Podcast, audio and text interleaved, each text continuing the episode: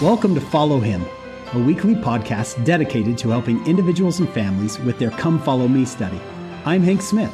And I'm John Bytheway. We love to learn. We love to laugh. We want to learn and laugh with you. As together, we follow Him.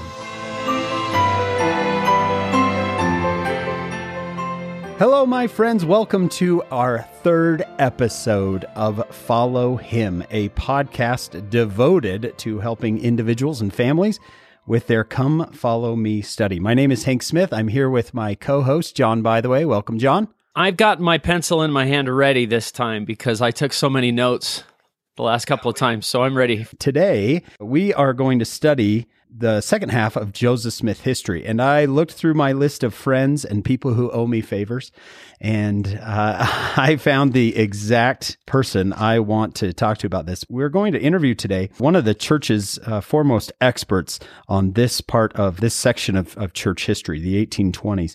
His name is Dr. Mike MacKay. Welcome, Mike. Thank you. One of the kindest, most faithful people you will ever meet. And he is brilliant. I know, Mike, you worked at the Joseph Smith Papers Project, right?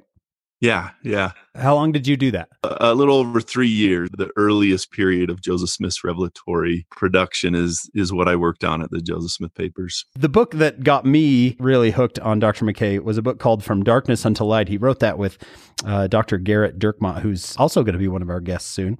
Joseph Smith Seer Stones was another book, and I've I've recommended that to many students who say, "I want to know more about seer stones." I'll say, "Well, there is a book for you, Joseph Smith Seer Stones."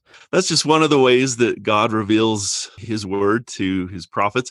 I was so interested in that. Like, how does a single item become the mechanism that bring forth God's word? And so, I'm really interested in that. I'm especially interested in His revelations but can you imagine the revelation that's being produced in the restoration? It's so prolific. In part, it's because you've read God's word and it it works within you, and you you want to be a part of it. You want to find a way to follow God more. When I read these things, it's not like a normal book. You're talking about something that uh, sometimes, even in, in its most dull moments, it has the ability to really inspire and change our lives in a matter of minutes make us into better people, which I just don't find other things in my life that enable me to change so readily than these God revealed in the restoration. Like I was thinking of the words of uh, one of the verses of the Spirit of God, like a fire is burning, and we get used to singing it, but think about what we're singing. The visions and blessings of old are returning, and angels are coming to visit the earth. That's happening, and uh, that's what's happening in this time period, especially right here. I have my scriptures open to Joseph Smith history, and the manual has us starting out around verse 27. Now, our last discussion we had with Dr. Harper, we left off with the first vision. Joseph says in verse 27 uh, that he just pursued his common vocations in life until 1820 three. So it's been three years since he's had uh, any sort of experience that he's going to record for us. So Joseph Smith during those years is 15 to 18. For those of you who have a 15 to 18 year old, or you are a 15 to 18 year old, you can imagine the things that you're interested in. It's a formative time of your life where you're wondering what to do. You're you're following the influence of your parents and and the environment around you, and you're hoping to kind of make something of yourself it's times in which um, you're feeling around and you're trying to figure out the boundaries of your life. And I think this is exactly what Joseph is doing. Probably the microscope that you should put on this period is we always see Joseph as the Latter day Saint prophet. At this point in our study, like this isn't a Latter day Saint prophet. This is an individual who is not a Latter day Saint, has not had the experiences that we usually place on him. And so you kind of get to see what does Joseph Smith do before he's the Joseph Smith that we know. And you get to see him trying to find boundaries. Boundaries are good for everybody. And so imagine him groping around trying to figure out what his boundaries are. And you literally get almost six years of him doing this, especially these three years between the first vision and the first time he sees Moroni. This is Joseph Smith saying it in his own words. He says, mingling with all kinds of society, I frequently fell into many foolish errors and displayed the weaknesses of youth. and the follies of human nature, which I don't know that he's totally regretting this. He's actually saying, you know what? This is how I figured out who I was. Like I, I worked to know the boundaries. It's not like I tried to breach them and constantly knock down the boundaries. I was trying to find out the appropriate way to be a good person. And in the process, yeah, I made some missteps. Um, but he does say they weren't too bad. When you said ages 15 through 18, I thought of my judgment day. When that part comes up on the video screen, I'm be like, fast forward, fast forward, fast forward that. You got to skip that, right? Like one of the passages Joseph Smith says, he says, I fell into jovial company, right? And I think, I think, well, I've been trying to fall into jovial company my whole life. These people are fun. Hank Smith is a pretty jovial person. he does say, Don't suppose me guilty of any great or malignant sins. I was so impressed when uh, Dr. Harper mentioned this, and, and I want to see what you think about this, Mike. He talked about how this a certain account that we have here was written in the late 1830s and how they're going through some of the most severe persecution, maybe the hardest year of his life is 1838 into 1839. Liberty Jail, seeing his family and, and friends all being kicked out of the state of Missouri. And he mentions in verse 28 that he was being persecuted by those who ought to have been his friends. And if they really think he's deluded, why didn't they come to reclaim him in a proper and affectionate matter? What do you think about that idea of his current circumstances of the late 1830s influencing this storytelling? I usually think it's defensive. I don't think he's taking the offense. You never hear him say names. You never have him identify specific people. And in reality, um, he's gone through this very serious, tough time. You know, you have hundreds of people that leave after this economic crisis and this troubled time in the church. And so this time period, he actually has the the the most ammunition to fire uh, at people who are in in many cases demonstrably lying about him. And when they're not lying they're misinterpreting him. How quick do i on social media oh yeah let's see if i can hint at who uh, who's really bugging me here you know who's really treating me badly. To me that was one of the most enlightening uh, ideas is when we read what Joseph Smith writes, we have to take in account his current circumstances. Do you know what I like here too? Is you know, Elder Neil L. Andersen talked about talk to those who actually knew Joseph. And he says in a couple of places here, I had disposition to commit such sins was never in my nature. And at the very bottom, this will not seem very strange to anyone who recollects my youth and is acquainted with my native cheery temperament. I just love that phrase.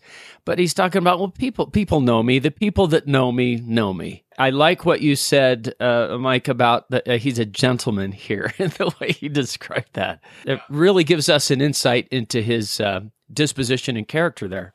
I like that, John. I like that idea of if you want to get to know Joseph Smith, let's read his own words and those who knew him best. Let's get back, uh, Mike. Um, what do you think when he says, "I was guilty of levity"? I don't want to spend too much time on what on these uh, what he sees as his sins, but when he says he's guilty of levity, I'm like, "Oh, me too, brother, me too." There could be different readings of this. I looked up in the 1828 dictionary what it meant, but if I were to read it straight out of its context in the sentence, I would say something like lightheartedness I think that's probably true of Joseph throughout his life. He's guilty of lightheartedness. And I think sometimes this is that character trait that we love about Joseph is he is relatable. He isn't distanced. I don't imagine him distanced and not approachable. You see him wrestling, you see him guilty of levity. I, I think he says this, and I would imagine even in 1839 as a 34 year old, he still feels guilty of this just to be frank, I love Joseph, and and this is part of the reason is you get a real person struggling with life, but quite frankly, enjoying the patterns of joy that come with life also not being able to be so downtrodden by economic disaster downtrodden by friends who are mean or frankly violent, uh, which happens throughout his life, he seems to be able to overcome that. So here's a character trait that he can call a sin, and I'll call what it looks like to be a saintly man. I remember someone visited my class at BYU and said, "You don't talk like a professor," you know, and I was like, "Oh, you're right." Thank you very much. Yeah. All right. So he says, "I often felt condemned for my weakness and imperfections." Tell us. Uh, I'm going to let you tell the story here, Mike. Tell me what what happens next. I mean, it's been three years since since the first vision. What does he decide to do? He associates some of this with falling into the norms of society. He's apparently gone to some revivals and he's also working in manual labor. So he's digging wells and he participates in even the folklore of the day, which seems to be very Christian. Uh, Willard Chase the conjoining farm next to theirs accuses him of being a money digger. And what he doesn't mention is is that he's a devout methodist and he too was participating in these kinds of cultural activities. Quite frankly they're representative of their kind of spirituality too like reaching out for supernatural experience that could be framed as spiritual or or discovering something and and giving credit to God or or a supernatural agent. And so these are things that he participates in, that's for sure. So you said he was out digging wells. That's where he finds his first uh, seer stone. How do I explain that to my daughter? And you've already gotten into that a little bit that it's a different time and that this idea of seer stones and magic culture is very much a part of the way they've experienced religion. Why would he even notice a seer stone? Why would that be something that he would be on his mind at all? I think this is an extremely relevant question for understanding Joseph and Revelation. Um, like when I go to the temple, the temple is a place that I find my most religious environment, a place where I meet God, and it's sacred to me. But it's just plaster and boards and even gold statues, right? So there's this very material world that is so caught up with my communication with God. I go in there and there's a quiet, sacred environment, and I'm actually the one that created it into a sacred environment. We are as a community, and yet it's still just a building. And so you think about this, and, and it becomes relevant when you think about, like in ancient scripture, whether it's the stones that the second had, or it's the two stones we call the Urim and Thummim for the high priest in the Bible. You have a tangible reality that represents something deeper. The reality of the tangibility isn't as deep as what you really feel and what you know, but it's a good representation and it allows us to communicate about it. I often struggle with what's the most spiritual experience you've had? Well, if I tell you about it, then it actually isn't as good as it was. So it's this struggle. Joseph called it the prison of language. And the prison of language can often be bridged with something physical. I mean, there were items in the Old Testament, there were items in the New Testament. There are all kinds of items, whether the words that appeared on the Liahona. And so the reality that comes forth with Joseph, like, let's be honest, it could have just been a rock and it could just be a building. But sacredness is built upon and represented by the material world, whether we like it or not. Joseph was just very good at this. He realized how it could happen. And I think God speaks to us through our language, right? And this is part of his language.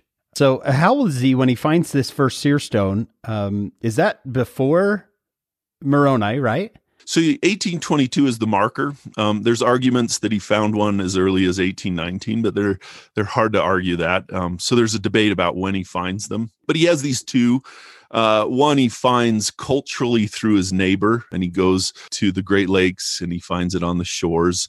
Um, and then he finds another one digging in a hole next to his property on the Chase's property. And so now you get this kind of device that communicates for God.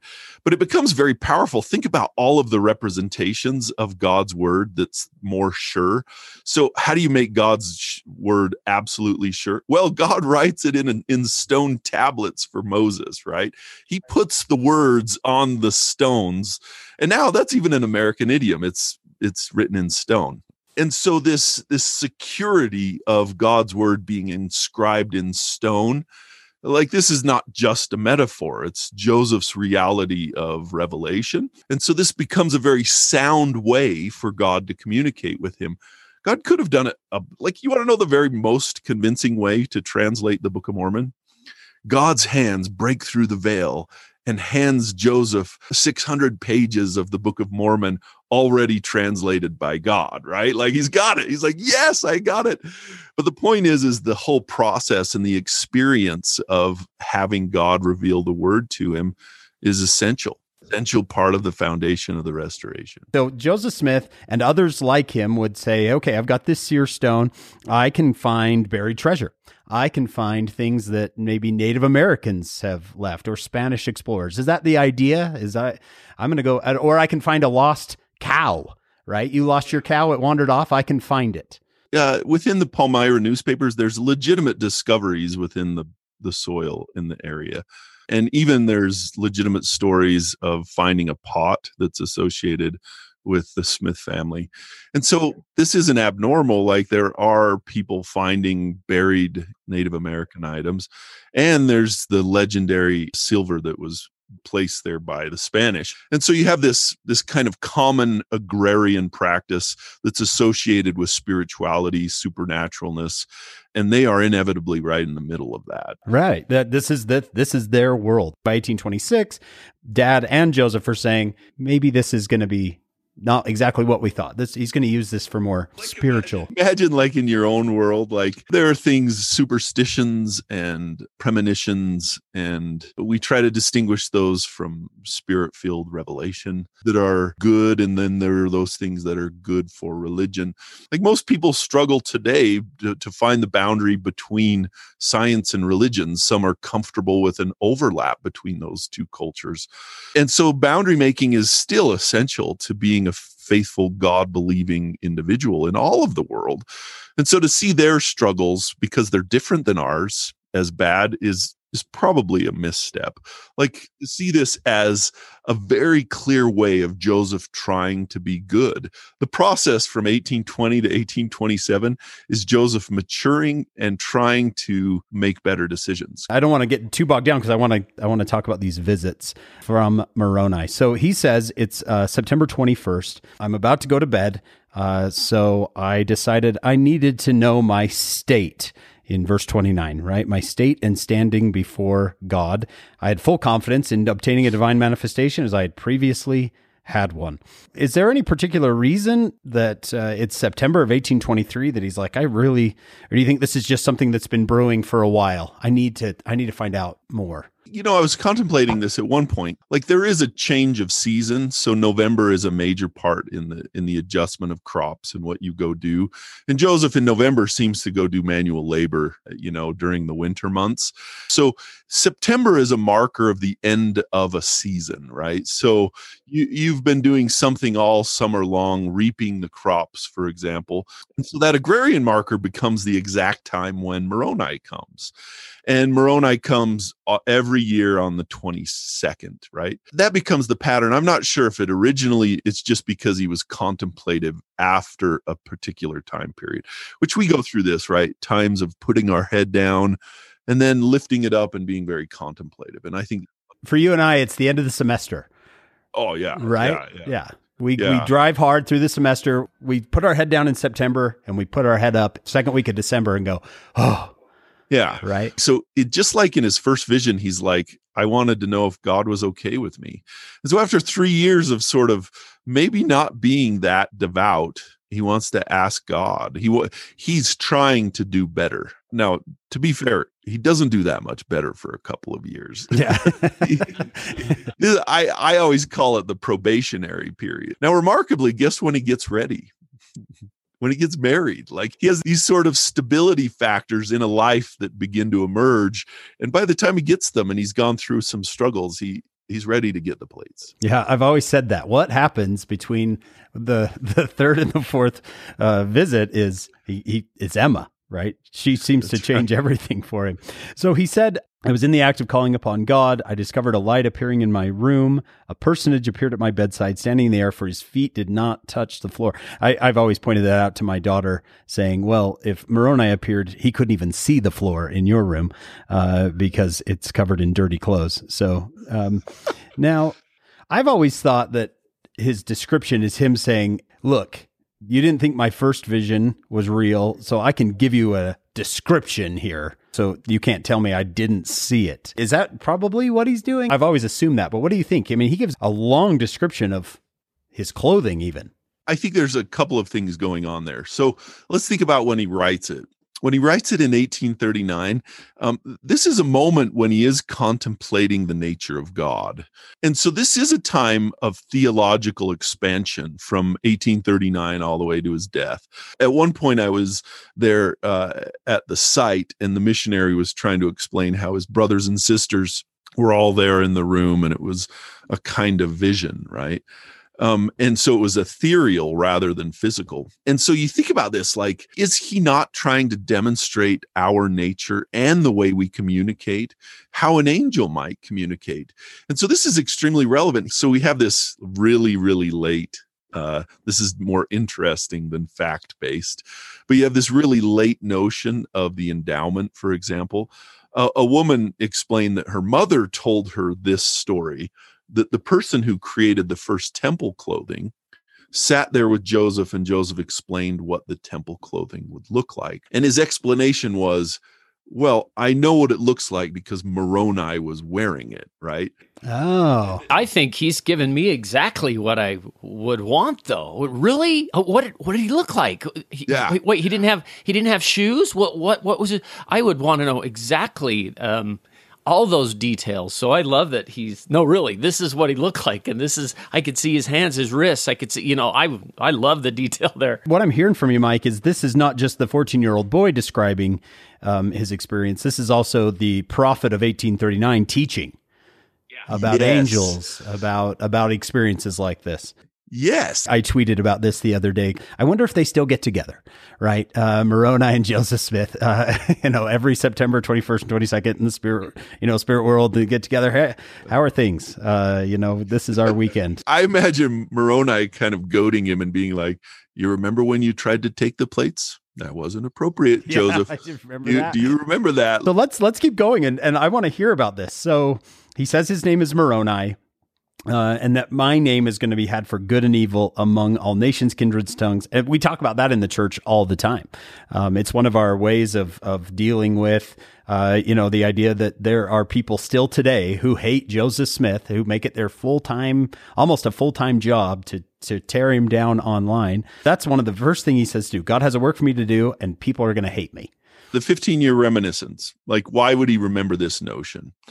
Adding to what you said i'd like to suggest the notion that joseph remembers this because he knew he lacked confidence. He knew that he thought it was impossible for him to be the person that is bringing forth the restoration.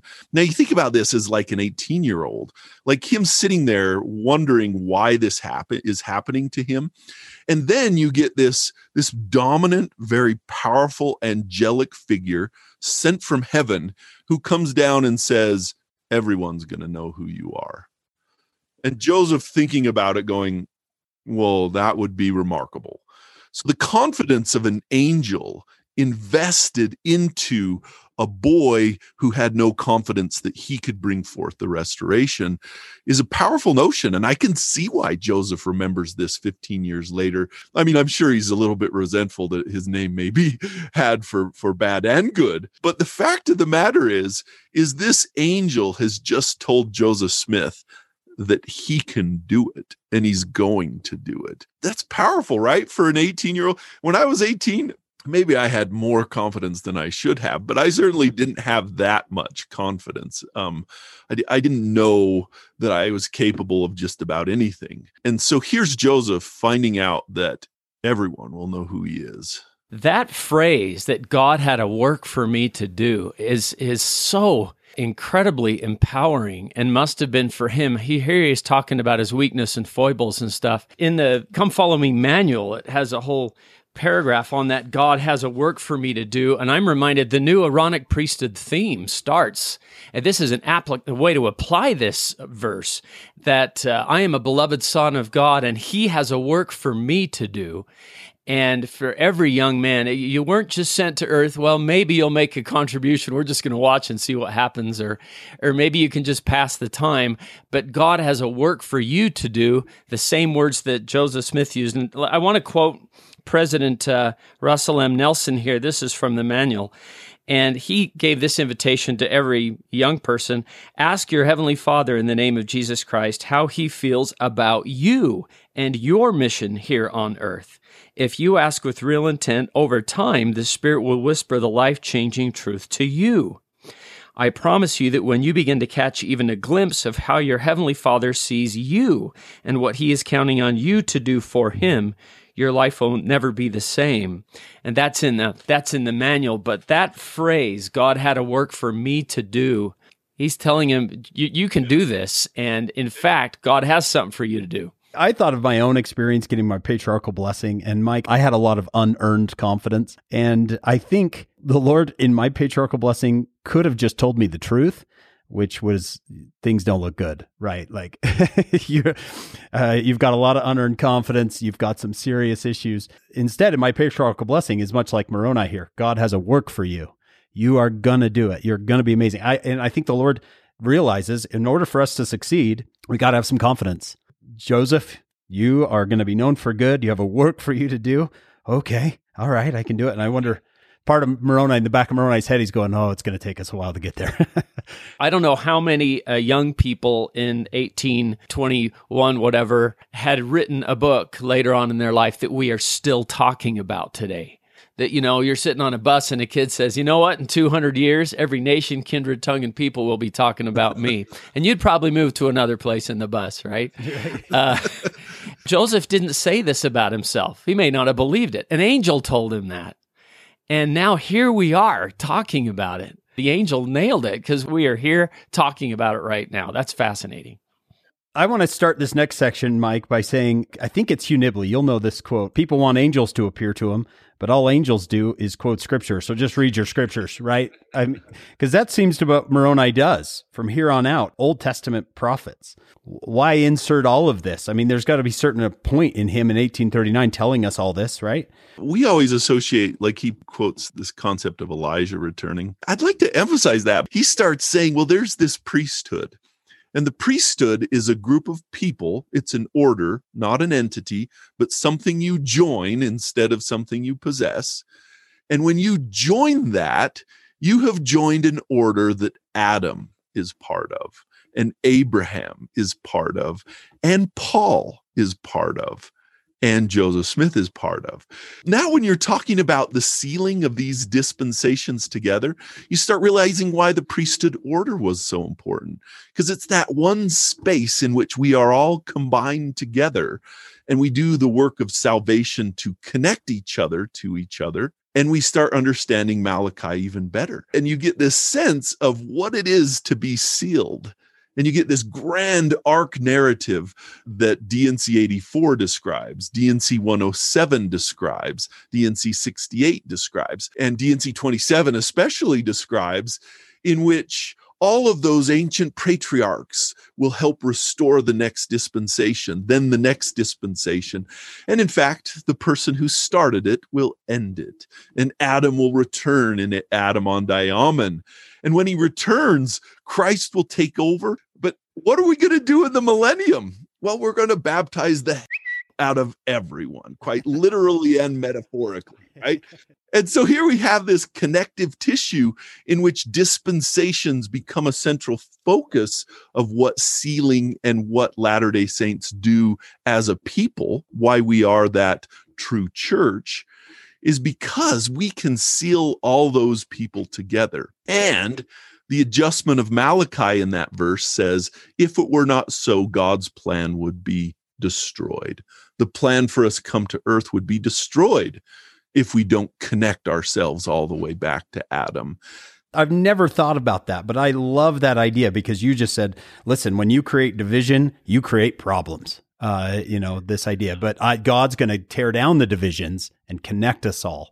Moroni just gave this amazing testimony of the Old Testament and of the Bible. And Moroni didn't come and start quoting, here's how you'll know the Book of Mormon is true. Open up Ezekiel 37 or something. He's talking about these dispensations. I'm going to tie the whole big picture together. Yeah, I love that a lot. And the fact that Malachi ended in what, 430 BC or something, he quotes the Malachi there. And I, I hope we get to talk a little bit about some differences in Malachi with what Moroni actually said. And that's a question that comes up with my students a lot is why are they different? How come this is this in Malachi, even in the Book of Mormon, is different than uh, what Moroni said? let's focus in on that one statement because it is the one that's found in Doctrine and Covenants section two, which is part of the lesson uh, f- for the week. It's also one of the only scriptures that I know of that's just found throughout the standard works uh, in its different versions, right? Doctrine and Covenants, it's in the Pearl of Great Price here, what we're reading. The Savior himself quotes it in third Nephi. And of course, it's in the Old and New Testament. So why does this one become so important to Latter day Saints? Well, Joseph Smith specifically, add, and then important to Latter day Saints.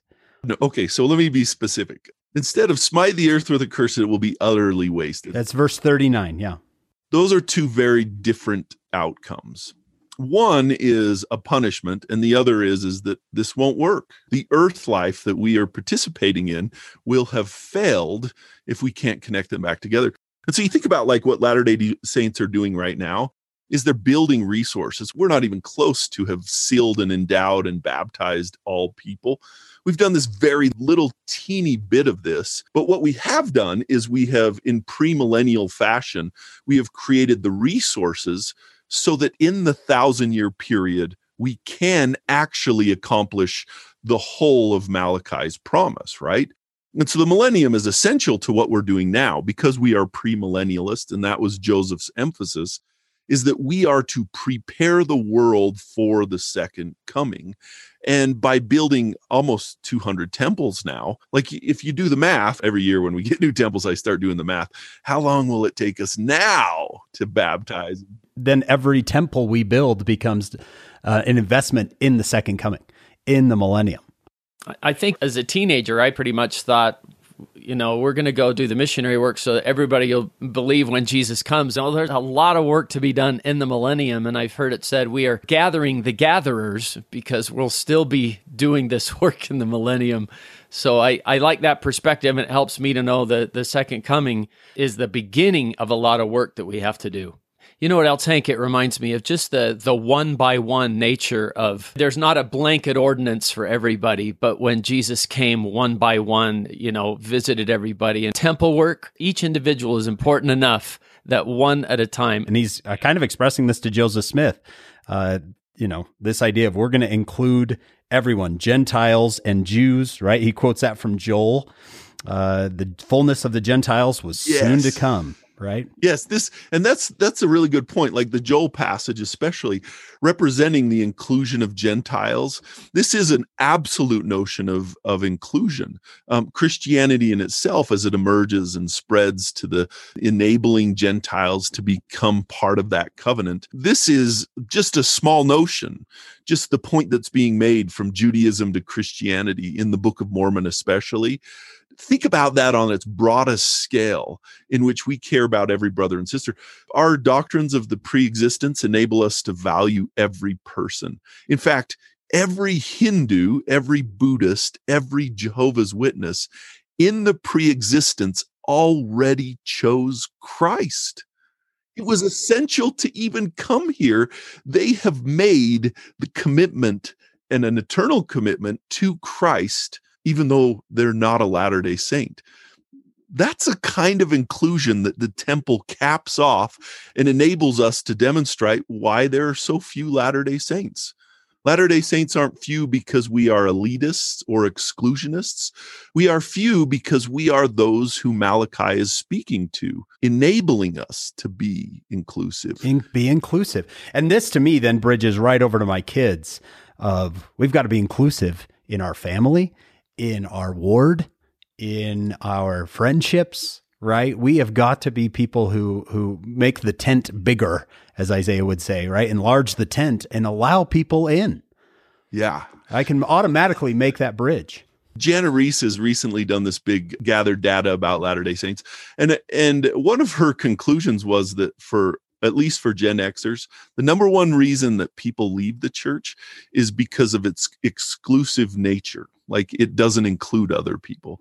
And so this is actually a moment where us as Latter day Saints need to ask the question if this were an exclusionary church, then why am I baptizing the dead? The, the fact of that matter is is we believe all people are God's people and the priesthood as Malachi said enables us to enwrap everybody within God's family again. That is not exclusive. That is completely inclusive. And the temple demonstrates that through and through, which addresses a major issue we're having today. We need to talk about that more. That's awesome. That's exactly uh, how do we miss it? I mean, look at what he's asking us to do. We include, include, open up. Right. All. Let's keep going here. He says that Moroni comes, quotes all these scriptures. Even more, he says that I can't even offer explanations here. Uh, and then it closes, and then the light, he says, comes back, uh, and he, the same heavenly messenger, is there he repeats the exact same thing without the least variation, which having done, he informed me of great judgments which were coming upon the earth. So he, he repeats it, the same thing and then adds a tiny bit to it, almost like he's like, oh, wait, I forgot something. Let's start over uh, and go through it again. And then it's, he says, to my surprise, the same messenger is there to repeat over again to me the same things as before. And then he adds another thing, telling me that Satan would try to tempt me in consequence of my family's just really poor of using the plates to get rich. All right. So, um, Mike, have you thought about what the three visits here are about? Like, what is this? Why, w- why would Joseph, number one, why would it happen three times? Two, why would he report it? Well, it ends up being four times, right? Four times, yeah, the next morning, right? Because the next morning it happens again, right? Okay, so so maybe this has to do with mnemonics, right? Like this is a device in which he wants you to remember something. So if if he wants me to remember this, and there are these four passages from Scripture, uh, mostly from the Old Testament, and so you get this idea where you have these prophetic notions of the millennium and how all of these dispensations will be connected across. Like this is Joseph's interpretive world with dispensations. Like you think about this, uh, we are we naturally attach the restoration to the apostles of the New Testament, right? With Peter, James, and John. And so we emphasize this at great length that we are restoring Christ's church while Moroni is going to great lengths to help us realize that it isn't just restoring the New Testament church. It's restoring God's church, which goes back to Adam. Right. This is much older than the New Testament church. But if I'm sitting around with my 16 year old, my 14 year old, and, and this scripture keeps coming up over and over and over, he shall plant in the hearts of the children the promises made to the fathers, and the hearts of the children shall turn to their fathers. If it were not so, the whole earth would be utterly wasted at his coming, and its other forms that it's been given in scripture how do we say okay this is this is why this matters it's coming up over and over and over uh, i think as a parent i you know i'm a religion teacher and i still am like well i don't know yeah, I mean, it's getting into the much wider view that Mike has talked about today. We're going to bind all of the families of the earth together. It's Abrahamic covenant, you know, and what Moroni says adds a little bit to what Malachi said, or adds maybe he says it differently for our context who's like, why why do they keep coming up with that scripture? Why is that one so important? Like what I've said previously, I think is a central component of what we do as a Latter Day Saints. So the question is, is what does our priesthood do that gives us our particular role in the plan of salvation? And that particular role is very clear. We are to be the thread that sews together everyone else. So this is my little analogy. Like imagine if knowing the pre-existent doctrines that all of these are God's people and they've already chosen Christ and they came here in a in a diverse role in God's plan. Imagine all of the people around the world being represented as peoples as beautiful pieces of fabric. Each unique, each very important. Like some are, are wool to keep you warm, and some are silk to make you look good and so here's these these very different pieces of of fabric that represent everybody across all time on earth. Now, the Latter day Saints and the covenant people are so small, less than 1% across earth's time. So, knowing that, you have to place Latter day Saints within the plan of salvation with a specific role. And that role is not represented very well just by saying we have the priesthood. You have to have a better analogy because that's not different. It's a difference without a distinction.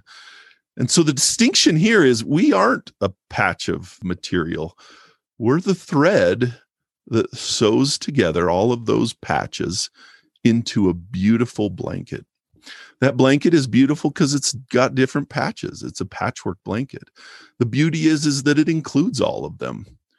The role of Latter-day Saints, which are few, is to sew them together. It's not to get rid of them. It's not to make them look less. It's not to make them feel less. It's to make them work together as you sew them together to be the comfort of the blanket, the beauty of the blanket, the power of the family. That's what we get. The sealing power that Malachi talks about is a thread. A thread that if isn't there, they will all be separate. They won't be together. That's why in the temple you feel the way you do. That's why you you feel the presence of God is because you're sewing. Please join us for part two of this podcast.